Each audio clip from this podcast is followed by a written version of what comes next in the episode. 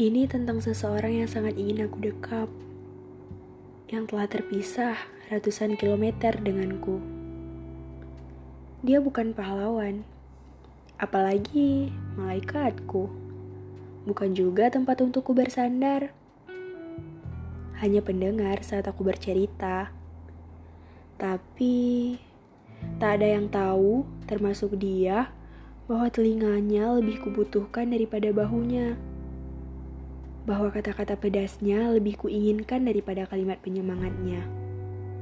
Bahwa sikap cueknya lebih aku senangi daripada perlakuan sok pedulinya untukku. Langit yang kita pandang sama.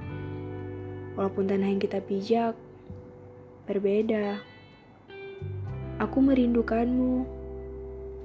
Walau yang bisa kulakukan hanya berharap berharap pada angin agar ia menghembuskan salamku.